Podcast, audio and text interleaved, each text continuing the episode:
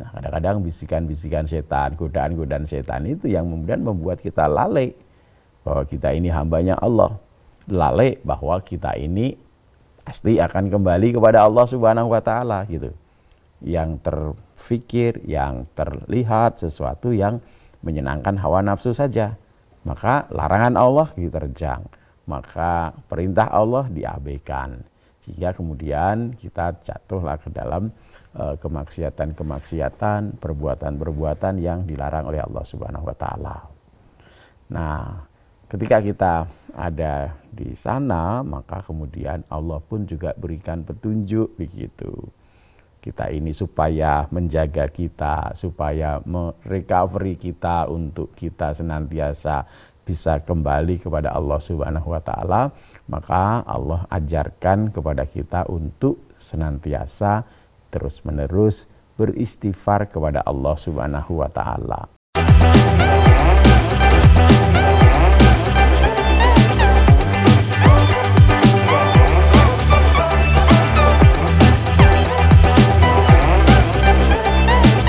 Bismillahirrahmanirrahim. Assalamualaikum warahmatullahi wabarakatuh. Saudara pemirsa channel terpilih M T A T V dimanapun Anda berada, puji syukur alhamdulillah senantiasa kita panjatkan kehadirat ilahi Rabbi Allah Subhanahu wa taala atas genap karunia nikmat dan juga rahmatnya untuk kita semua di perjumpaan awal aktivitas pagi hari ini. Pagi hari ini kita jumpa kembali di program unggulan Fajar Hidayah dan alhamdulillah sudah hadir di studio Ustaz Doktor Insinyur Didi Joko Sosilo S T M T I P M yang nanti akan melanjutkan pelajaran sekaligus memberikan pencerahan untuk kita semua di kesempatan kali ini.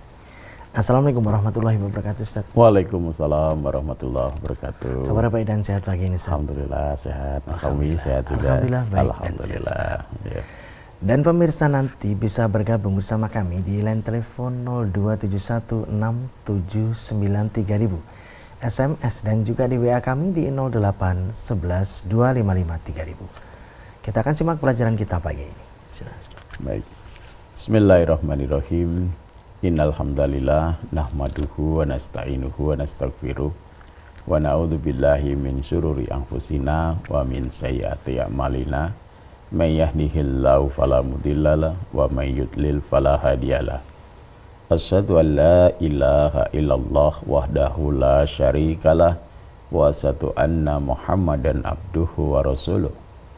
Allahumma salli wa sallim wa barik ala Muhammad wa ala alihi wa sahbihi ajma'in. Amma ba'd. Para pemirsa M T A T V, pendengar Persada F M, kaum muslimin muslimat rahimakumullah. Alhamdulillah, puji syukur mari kita panjatkan kehadirat Allah Subhanahu wa taala yang telah mencurahkan banyak nikmat kepada kita, banyak kebaikan kepada kita. Terlebih nikmat hidayah keimanan yang Allah karuniakan kepada kita. Sehingga dalam kehidupan di dunia ini kita meyakini bahwa Allah Subhanahu wa taala adalah Rabb kita, Tuhan kita, pencipta kita. Yang kemudian dengan rasa syukur itu membawa diri kita untuk berusaha terus-menerus eh, taat kepada perintah-perintah Allah Subhanahu wa taala. Untuk berusaha terus-menerus menjauhkan diri dari hal-hal yang dilarang oleh Allah Subhanahu wa taala. Alhamdulillah pada pagi hari ini kita dipertemukan lagi untuk bersama-sama senantiasa membaca ayat-ayat Allah, mempelajari petunjuk-petunjuk Allah Subhanahu wa taala, mempelajari contoh-contoh, teladan-teladan, bimbingan-bimbingan dari Uh, uswah hasanah kita Rasulullah Sallallahu Alaihi Wasallam.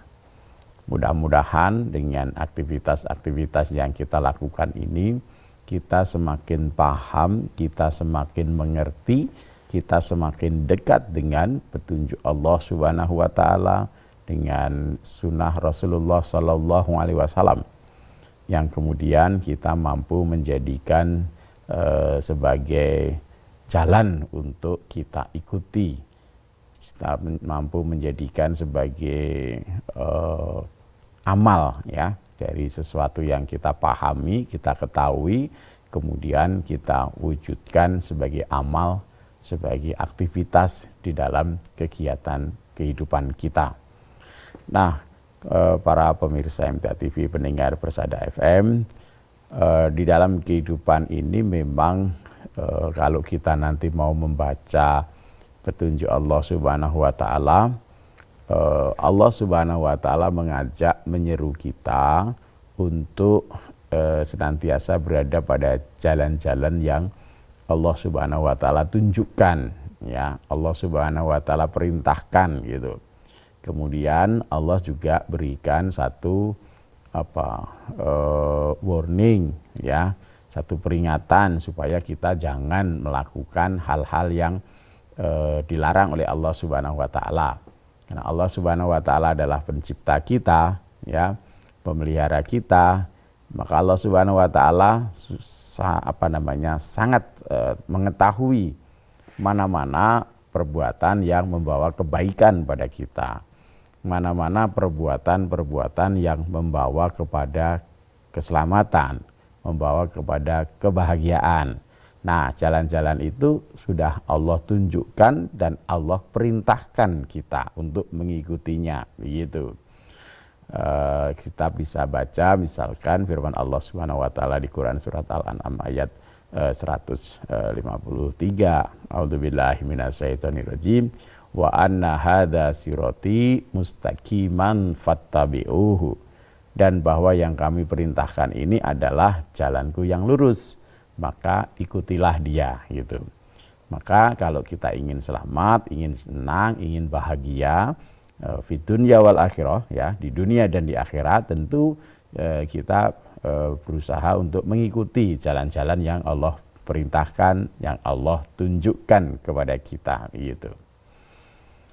Nah, artinya semua jalan yang Allah e, perintahkan untuk diikuti, insya Allah di sana ada kebaikan, ada keselamatan, gitu. Karena Allah maha e, kasih sayang kepada hambanya. Tentu yang diinginkan oleh Allah Subhanahu wa taala adalah keselamatan, kebahagiaan bagi hamba tersebut. Maka kita yakini bahwa yang diperintahkan Allah Subhanahu wa taala itu adalah jalan yang terbaik untuk kita, jalan yang membawa kesenangan, keselamatan untuk kita. Nah, sebaliknya jalan yang dicegah, yang dilarang gitu, ya, yang dibenci oleh Allah Subhanahu wa taala, itu tentu kemudian eh, kita yakinkan pada diri kita bahwa jalan-jalan tersebut itu jalan-jalan yang membawa kecelakaan, jalan-jalan yang tidak baik, yang kalau kita lakukan itu akan menyebabkan kecelakaan, kesusahan bagi kita, manusia, hamba Allah ini, baik dalam kehidupan di dunia, apalagi nanti di kehidupan di akhirat kelak. Nah, itu mesti menjadi uh, keyakinan kita. Jadi apa yang Allah Subhanahu wa taala datangkan itu adalah al-haq, kebenaran, yang kalau kita ikuti al-haq, kita ikuti kebenaran itu, kita akan selamat, gitu. Tetapi dalam eh, kehidupan ini kadang-kadang kita eh, lupa, ya, bahwa di sana ada eh, apa namanya eh, setan yang seringkali membuat kita lalai dari jalan-jalan yang diperintahkan oleh Allah Subhanahu wa taala, membuat kita lalai dari al-haq, begitu. Uh, Allah Subhanahu wa taala dalam Quran surat Fatir ayat lima itu mengingatkan kepada kita manusia ini. Ya ayuhan nas, ya, wahai manusia, innallah inna wa'dallahi haq. Ya, sesungguhnya janji Allah Subhanahu wa taala itu hak, ya, benar, begitu. Jadi uh, Allah Subhanahu wa taala itu uh, apa yang Allah terangkan, apa yang Allah perintahkan itu uh, hak. Apa yang Allah janjikan, ya, tadi yang kalau kita yakini bahwa jalan yang diperintahkan Allah Subhanahu wa taala itu membawa keselamatan, kebahagiaan di dunia wal akhirah, di dunia dan akhirat itu. Dan kalau yang dicegah, yang dilarang itu pasti membawa keselamatan, itu hak, gitu. Harus kita yakini itu hak, benar, begitu. Nah, tetapi ketika kemudian kita sekarang ini diberi Uh, ujian hidup uh, oleh Allah Subhanahu wa taala, masih berada dalam kehidupan kita di dunia, maka Allah ingatkan, fala taghurrannakumul hayat dunya, ya. Kamu jangan terpedaya oleh kehidupan di dunia ini, ya. Janganlah sekali-kali kehidupan dunia ini memperdayakan kamu. Nah, kadang-kadang eh, apa ya, mata kita, pikiran kita itu tidak bisa melihat ya bahwa apa yang Allah perintahkan, jalan yang diperintahkan itu jalan yang membawa keselamatan, kesenangan, kebahagiaan gitu loh. Kadang-kadang mata manusia, mata kita itu melihat sesuatu yang dilarang oleh Allah, dicegah itu kok kayaknya menyenangkan gitu kan, kayaknya baik. Nah, dalam kehidupan dunia kadang-kadang seperti itu gitu loh. Ya, maka kemudian kita lalai, lupa kepada jalan yang Allah perintahkan begitu. Malah yang dilakukan hal-hal yang dilarang, maksiat kepada Allah. Karena dalam pandangan mata kita, dalam pikiran kita itu membawa kepada satu kesenangan, padahal itu kesenangan hawa nafsu kita begitu. Bukan kesenangan yang hakiki begitu. Kesenangan yang semu, kesenangan yang sementara. Nah, kita tertipu oleh hawa nafsu kita gitu. Apalagi kemudian Allah ingatkan fala yaghurrannakumul billahil ghurur, dan sekali-kali janganlah setan yang pandai menipu memperdayakan kamu tentang Allah. Nah, kadang-kadang bisikan-bisikan setan, godaan-godaan setan itu yang kemudian membuat kita lalai bahwa kita ini hambanya Allah, lalai bahwa kita ini pasti akan kembali kepada Allah Subhanahu wa taala gitu. Yang ter fikir, yang terlihat sesuatu yang menyenangkan hawa nafsu saja, maka larangan Allah diterjang, maka perintah Allah diabaikan, sehingga kemudian kita jatuhlah ke dalam e, kemaksiatan-kemaksiatan, perbuatan-perbuatan yang dilarang oleh Allah Subhanahu wa taala. Nah, ketika kita ada di sana, maka kemudian Allah pun juga berikan petunjuk begitu. Kita ini supaya menjaga kita, supaya merecovery kita, untuk kita senantiasa bisa kembali kepada Allah Subhanahu wa taala, maka Allah ajarkan kepada kita untuk senantiasa terus-menerus beristighfar kepada Allah Subhanahu wa taala. Memohon ampun kepada Allah Subhanahu wa taala. Karena kita ini ya seringkali mudah lupa. Manusia itu ada dalam Uh, bahasa saya dikatakan manusia itu makhluk yang doluman jahula gitu kan ya, men, men, menganiaya dirinya, bodoh begitu. Kadang-kadang kita itu sudah tahu lah, wah ini kayaknya tidak baik ini perbuatan ini itu, tetapi kadang-kadang malah kemudian ya dilakukan ya. Karena argumennya nanti wah bagaimana lagi ya, kondisinya begini ya, dilakukan seperti itu gitu. Maka untuk menguatkan keyakinan kita kepada Allah, untuk mencegah diri kita dari e, terjerumus kepada hal-hal yang e, dilarang oleh Allah Subhanahu wa taala, maka biasakan atau e, kita ini untuk senantiasa beristighfar, senantiasa mohon ampun kepada Allah Subhanahu wa taala begitu. Karena kita ini makhluk yang tadi e, seringkali mendolimi diri kita sendiri begitu. Nah, kalau kita sering beristighfar, sering memohon ampun kepada Allah Subhanahu wa taala, maka mudah-mudahan ini mengingatkan kita untuk jangan terus-menerus jatuh ke dalam dosa. Jangan terus-menerus jatuh ke dalam pelanggaran kepada Allah Subhanahu wa taala begitu. Terus bersihkan diri kita. Kalau lalai, kalau lupa, kemudian dengan beristighfar, dengan memohon ampun pada Allah, mudah-mudahan menguatkan kita. Oh, saya jangan seperti itu. Oh, jangan lakukan itu dosa. Gitu. Maka penting sekali untuk kita membiasakan diri kita beristighfar, mohon ampun pada Allah Subhanahu wa taala ya. Nah, ketika kita mohon ampun pada Allah Subhanahu wa taala, maka kita akan menemui Allah Subhanahu wa taala itu Maha Pengampun, Allah Subhanahu wa taala itu Maha Penyayang ya. Misalkan dalam Quran surat An-Nisa ayat seratus enam, Allah perintahkan wastaghfirillah, mohonlah ampun kepada Allah. Innallaha kana ghafurar rahima. Ya, sesungguhnya Allah itu Maha Pengampun, Maha Penyayang gitu. Jadi tidak ada kemudian e, putus asa, tidak ada kemudian kita merasa e, wah saya tidak patut dan seterusnya. Enggak, Allah perintahkan kita untuk senantiasa beristighfar, memohon ampun kepada Allah Subhanahu wa taala. Eh, di surat eh, An-Nisa ayat seratus sepuluh-nya Allah kabarkan kepada kita wa may ya'mal su'an au yadlim nafsah gitu.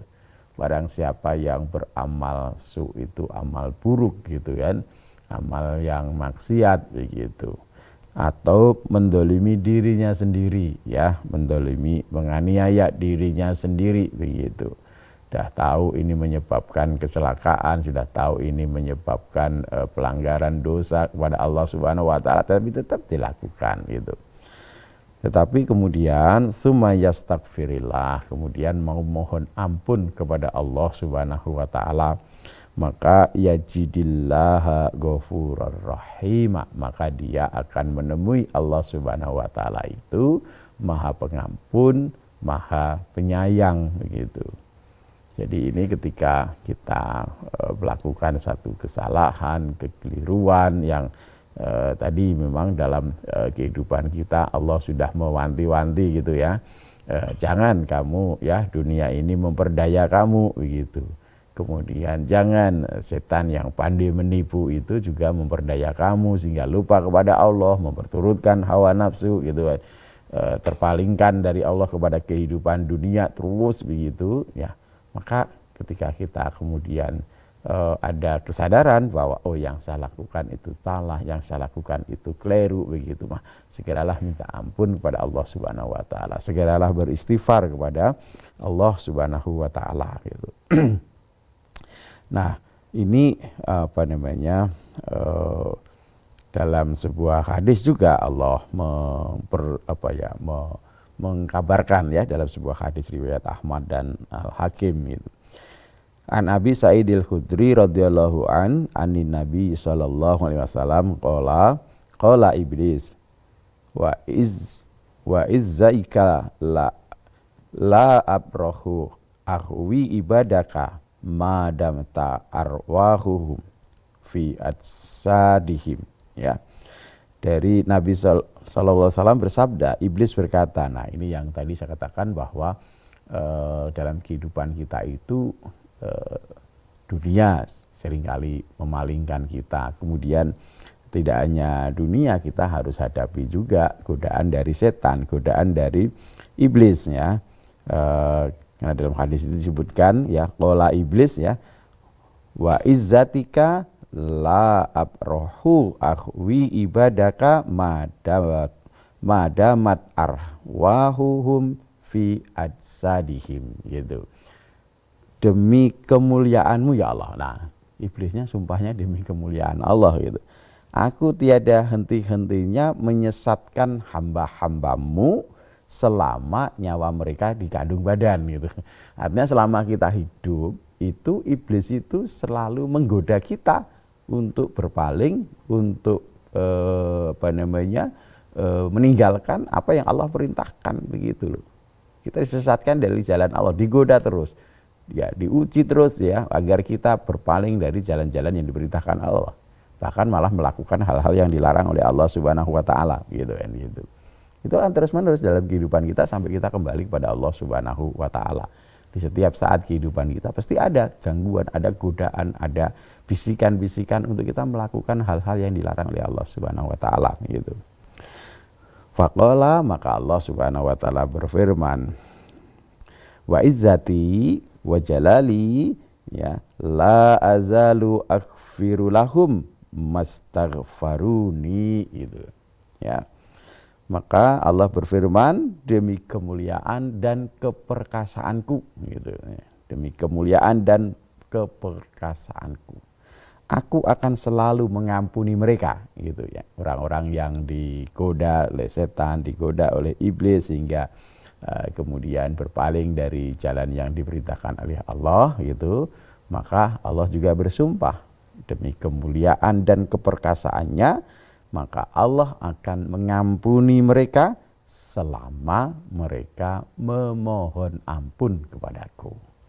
Jadi kalau hamba-hamba yang berbuat salah, berbuat keliru, kita ini berbuat salah, berbuat keliru, ya, kemudian kita mau beristighfar, mau memohon ampun, maka Allah Subhanahu wa taala akan mengampuni kesalahan-kesalahan kita, mengampuni dosa-dosa kita. Nah, kalau kita membiasakan istighfar itu di dalam kehidupan kita, maka kita akan senantiasa tertaut kepada Allah. Sama seperti ketika kita kemarin bahas, ya, ketika kita membiasakan berzikir, ya, uh, Allah Subhanahu Wa Taala ingatkan, ya, udkuruni adkurkum, ingatlah aku, maka aku akan mengingatmu. Kalau kita membiasakan ingat kepada Allah, istighfar, mohon ampun kepada Allah, maka kita akan ingat dosa-dosa kita, kemudian akan menjaga diri jangan sampai melakukan dosa itu, begitu. Nah, dengan berbanyak istighfar, berbanyak memohon ampun kepada Allah, mudah-mudahan kita terjaga dari melakukan dosa-dosa. Demikian, mudah-mudahan bermanfaat untuk kita semua. Baik pemirsa, kami harapkan Anda bisa bergabung bersama kami di line telepon nol dua tujuh satu enam tujuh sembilan tiga ribu, S M S dan juga di W A kami di nol delapan satu satu dua lima lima tiga ribu. Namun sebelumnya kita akan simak beberapa informasi dalam rangkaian jeda pariwara berikut ini. Baik saudara pemirsa, channel terpilih M T A T V dimanapun Anda berada, terima kasih Anda masih setia bersama kami khususnya di program unggulan Fajar Hidayah pagi ini. Kesempatan bertanya kami persilahkan di line telepon terlebih dahulu di nol dua tujuh satu enam tujuh sembilan tiga ribu. Halo, Assalamualaikum. Halo, Assalamualaikum. Waalaikumsalam warahmatullahi wabarakatuh. Ya, dengan siapa di mana Ibu?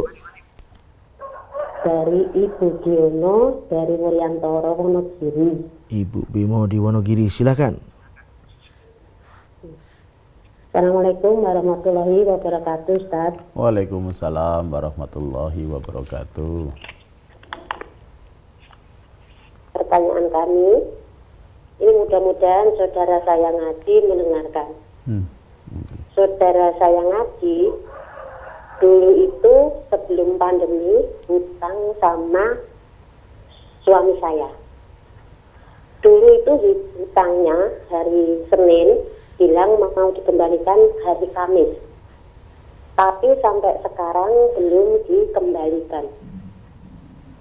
Dulu itu sebelum hutang itu rajin telepon sama suami saya, rajin main ke rumah saya dan ngobrol sama suami saya. Tapi setelah hutang itu udah nggak pernah main, udah nggak pernah nelpon, dan di telepon nomornya sudah tidak aktif lagi. Saya doakan mudah-mudahan saudara saya itu mendapat rezeki dan bisa mengembalikan. Tapi kalau dikembalikan tidak saya terima, saya sedekahkan. Sebenarnya kasihan saya itu sama saudara saya. Soalnya ngajinya itu dulu saudara saya sama saya itu. Dan dia itu setiap akad selalu ngaji ke akad pagi, cuma naik motor. Tapi sekarang kok belum dikembalikan. Saya kasihan banget, Ustaz. Dan saya itu sudah mengikhlaskan. Saya tidak ngarep-arep dikembalikan. Saya sudah ikhlas lillahi ta'ala. Saya sudah saya sedekahkan. Nah itu saudara saya itu apa masih menanggung hutang dan apa masih mendapat sisa karena hutang, Ustaz. Terima kasih atas jawabannya. Assalamualaikum warahmatullahi wabarakatuh. Waalaikumsalam warahmatullahi wabarakatuh. Ya Ibu, mudah-mudahan eh, saudara kita tadi yang Ibu maksud eh, mendengar eh, apa yang Ibu sampaikan sehingga nanti bisa diselesaikan, ya, bisa diselesaikan tadi eh, bahwa Ibu berazam untuk me apa namanya membebaskan ya saudaranya dari yang berhutang. Nah memang dalam kehidupan e, kebersamaan kita itu kadang-kadang seperti itu. Meskipun kita tahu ya kita sudah berapa kali ini brosur tentang masalah hutang dikeluarkan di majelis kita juga ya.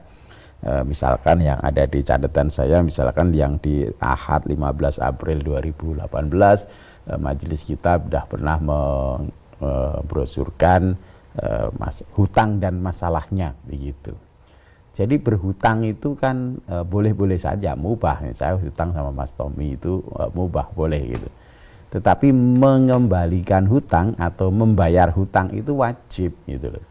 Kalau wajib tidak dilaksanakan tentu kita berdosa begitu. Ada banyak peringatan-peringatan dari Rasulullah Sallallahu Alaihi Wasallam terkait dengan hutang ini ya. Salah satunya ini misalkan dalam hadis riwayat Muslim. Rasulullah Sallallahu Alaihi Wasallam bersabda gitu, yughfaru li syahidi kullu dzambin illa dain gitu ya. Bagi orang yang mati syahid itu semua dosanya diampuni oleh Allah Subhanahu Wa Taala kecuali hutang. Gitu. Hutangnya tetap harus dibayar. hutang kepada sesama manusia harus dibayar gitu. Nah, bahkan dalam uh, hadis lain lagi Rasulullah mengingatkan nafsul mukmin mu'allaqatun bidainihi hatta yuqda anhu. Jiwa seorang mukmin itu tertahan atau tergantung dengan hutangnya gitu, sehingga dibayar lunas hutangnya. Jadi uh, apa namanya uh, tekanan dari Rasulullah shallallahu alaihi wasallam itu sangat apa ya sangat sudah sudah beliau tekankan bagi orang yang mengaku beriman kepada Allah Subhanahu Wa Taala, ya, mengaku pengin balasan kebaikan di sisi Allah itu kalau punya utang dibayar, segera dibayar gitu loh, ya. Kalau jadi kan eh, pelajaran itu kan ada dua ya, yang satu untuk yang ngutangi, yang satu untuk yang berhutang gitu loh. Jadi jangan salah pakai ya, kadang-kadang kita dalam e, kehidupan ini golek penae salah pakai gitu. Ketika kita punya hutang, nanti yang yang yang ngutangi kita kita kandani. Mas Tommy, kalau Mas Tommy itu ngutangin saya, ya diberi kelonggaran lah. Kan hadis Nabi begitu, kalau kamu e, saudaramu ngutang ya dilonggarkan gitu. Ya sudah dituruti dilonggarkan, tapi yang dikasih kebaikan itu nggak sadar gitu loh.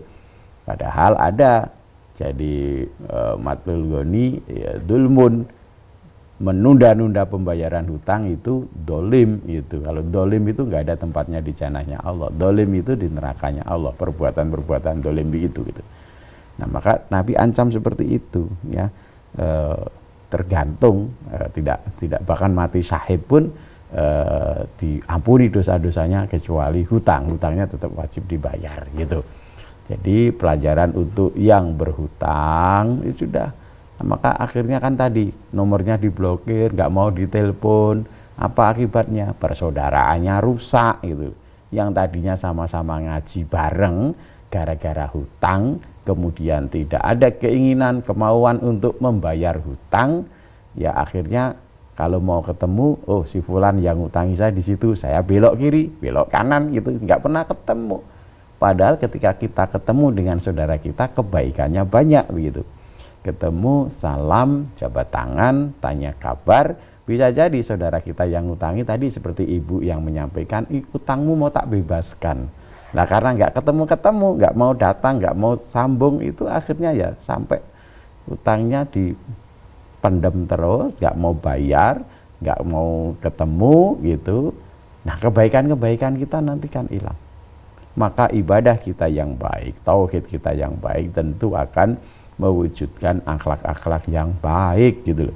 Kalau memang kita sedang kesulitan belum bisa bayar hutang, datang. Kita sudah menjanjikan kepada saudara kita, nanti hari Senin uh, utangnya saya bayar. Saudara kita yang dijanjikan itu tentu ngarep-ngarep gitu. Jangan dikira yang butuh uang itu kita tok, saudara kita juga perlu butuh untuk keperluannya dan seterusnya.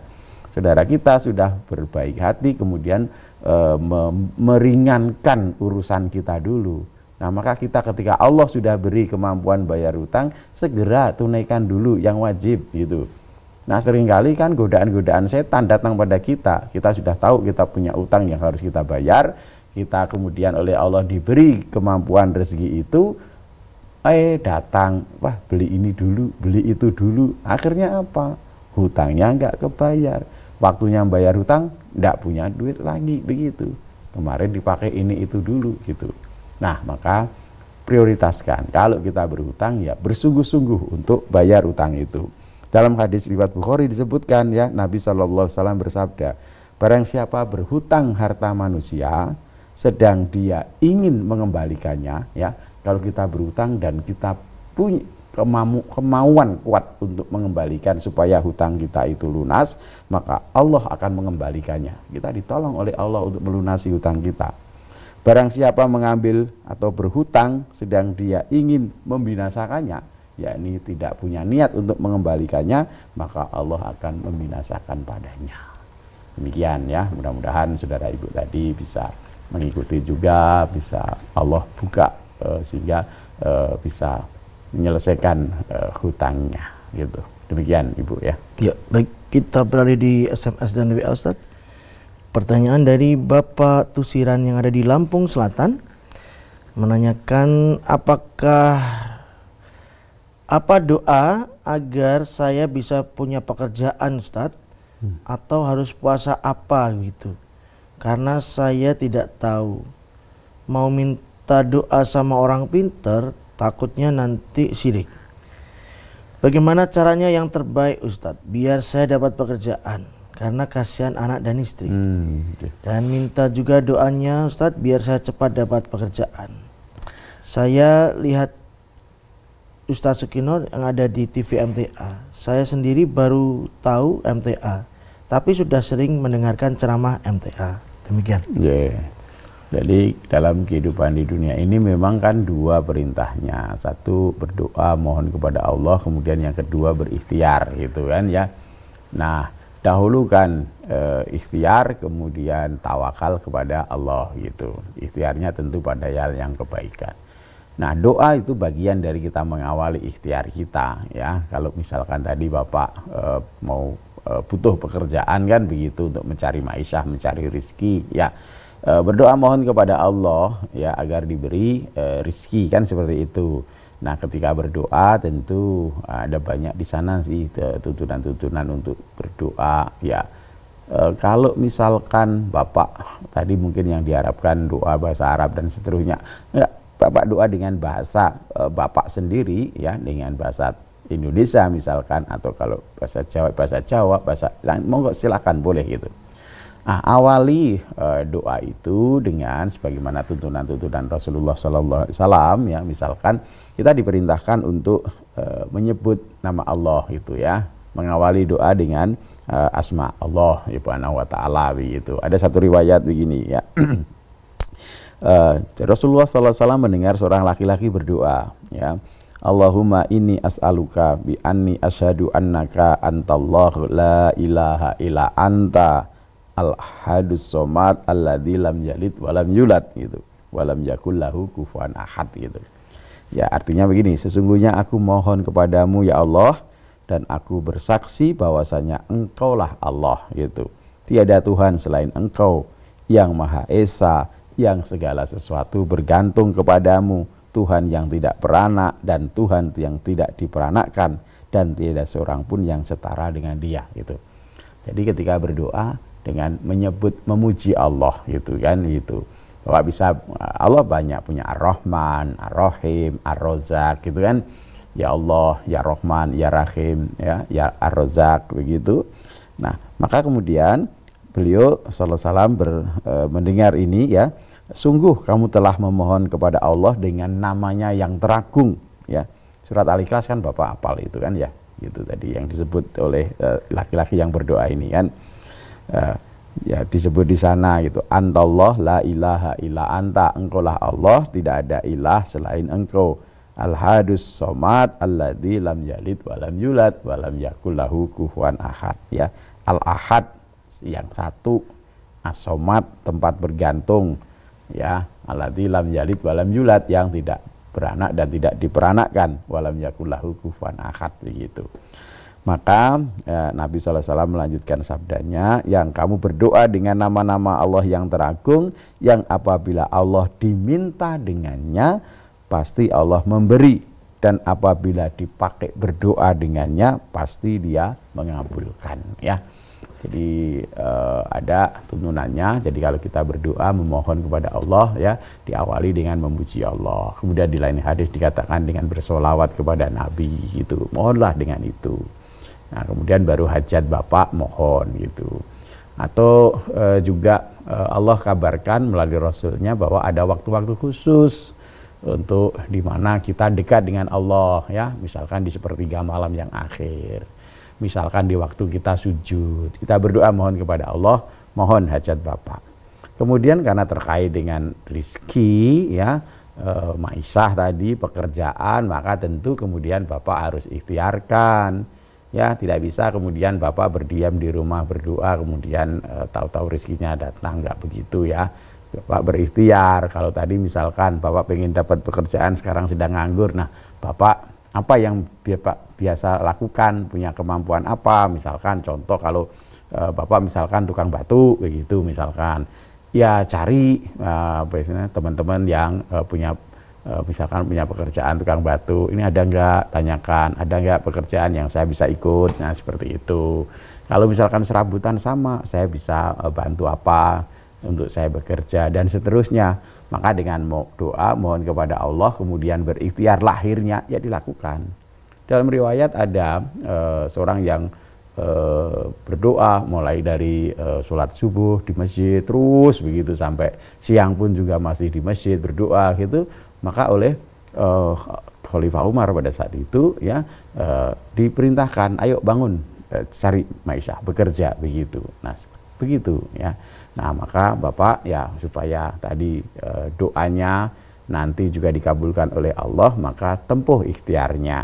Bapak cari kerja dari misalkan selama ini apa yang Bapak bisa, apa yang Bapak lakukan. Bapak punya tenaga, misalkan mau serabutan boleh, silakan. E, sampaikan pada beberapa orang, kalau butuh tenaga ini saya bisa lu, kalau butuh bersih-bersih ini saya bisa. Nah nanti Allah akan berikan jalan-jalan untuk beri rezekinya. Begitu Bapak. Ya baik.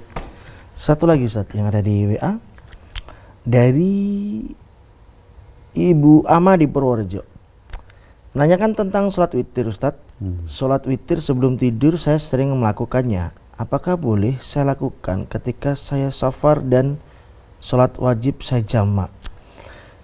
Kemudian apa juga boleh mengerjakan sholat lail dalam kendaraan ketika kita dalam perjalanan dengan posisi duduk Ustaz? Ya, jadi e, ketika kita safar biasanya kita menggunakan atau memanfaatkan rusuh yang Allah berikan kepada e, orang yang sedang safar. Sholatnya boleh dijamak, sholatnya boleh dikosor gitu. Nah kemudian tadi witir itu termasuk sholat malam ya, sholat lail ya, sholat malam. Di sana ada tahajudnya, ada witirnya. Itu ketika kita safar boleh, masih boleh kita lakukan begitu. Ini yang kita tahu bahwa sholat yang utama setelah sholat wajib adalah sholat eh, sholat malam atau sholat tahajud itu gitu. Jadi silahkan Ibu eh, dilakukan ya ketika kita safar, sholat tahajudnya, sholat witirnya boleh dilakukan. Nah ada satu eh, hadis begini, ketika kita tidak safar, ketika kita eh, apa namanya eh, mukim atau di tempat tinggal kita begitu, biasakan kebaikan-kebaikan itu ya. Misalkan sholat malam kita sudah biasakan di rumah gitu kan, di rumah eh, setiap malam kita berusaha berikhtiar agar bisa bangun malam. Kalau khawatir tidak bisa bangun malam, maka seperti yang Ibu lakukan, witirnya dilakukan di awal malam. Karena ini boleh, witir itu boleh dilakukan di awal malam, di tengah malam, dan di akhir malam. Nah, semuanya dicontohkan oleh Rasulullah Sallallahu Alaihi Wasallam. Kalau khawatir tidak bisa bangun, witirnya di awal malam. Kalau yakin nanti malam bisa bangun, witirnya jadi yang akhir dari sholat malam kita. Artinya sholat tahajud dulu, kemudian diakhiri dengan uh, witir begitu. Ini biasakan dalam kehidupan kita. Nah, ketika kita ada di rumah, kan tentu longgar, kita tidak apa namanya, tidak punya banyak kesusahan ya, beda dengan safar itu. Nah, ketika di rumah biasakan, ketika sehat biasakan begitu. Nah, Rasulullah gembirakan kalau amal-amal baik itu kita biasakan, kemudian suatu saat kita terhalang tidak bisa melakukan karena sakit atau karena safar, maka oleh Allah kita dicatat melakukan kebiasaan kita itu gitu. Kebaikan kita itu insya Allah masih tercatat. Jadi misalkan tadi karena kita safar kemudian kita agak kesulitan untuk melakukan sholat malamnya, misalkan di dalam bis atau di dalam e, kereta atau di pesawat, mungkin tidak memungkinkan e, kita Uh, beraktivitas seperti biasa normal itu. Nah sementara ini jamnya kita biasanya sholat malam ya, misalkan uh, perjalanan berangkat sore sehingga kemudian jam tiga malam kita masih di kendaraan, yang kita juga uh, mungkin uh, apa namanya uh, duduknya juga mungkin bareng dengan orang penumpang lain dan seterusnya sehingga tidak nyaman dan seterusnya. Nah kalau kita dalam keadaan uh, biasa, tidak safar, di rumah kita sudah membiasakan kebaikan-kebaikan itu, maka digembirakan oleh Rasulullah tadi, kita tetap oleh Allah dicatat ya melakukan kebaikan-kebaikan itu. Uh, apa namanya? Nilainya apa? Nilainya jadikan amal kita itu istiqomah. Ya. Biasakan menjadi satu kebiasaan dalam kehidupan kita. Salat sunnah, puasa sunnah, ya, termasuk di dalamnya sholat witir, sholat malam. Biasakan dalam kehidupan kita, latih malam-malam kita kita isi untuk bangun sholat malam, begitu. Biasakan. Nah, kalau suatu saat kita terhalang, apakah karena sakit atau karena safar, oleh Rasulullah digembirakan bahwa kita dicatat oleh Allah melakukan seperti kebiasaan ketika kita dalam kondisi sehat, ketika kita dalam kondisi tidak safar. Demikian Ibu, ya. Ya, baik Ustadz, kami sampaikan terima kasih atas tausiah dan pelajarannya pagi ini Ustadz. Assalamualaikum warahmatullahi wabarakatuh. Waalaikumsalam warahmatullahi wabarakatuh. Baik saudara pemirsa channel terpilih M T A T V dimanapun Anda berada, demikian tadi telah kita simak dan ikuti bersama program unggulan Fajar Hidayah pagi ini. Kita jumpa kembali di kesempatan mendatang dan saya Tomil Fatori pamit undur. Alhamdulillahirabbil alamin. Subhanakallahumma wa bihamdika asyhadu an la ilaha illa anta astaghfiruka wa atubu ilaik. Assalamualaikum warahmatullahi wabarakatuh.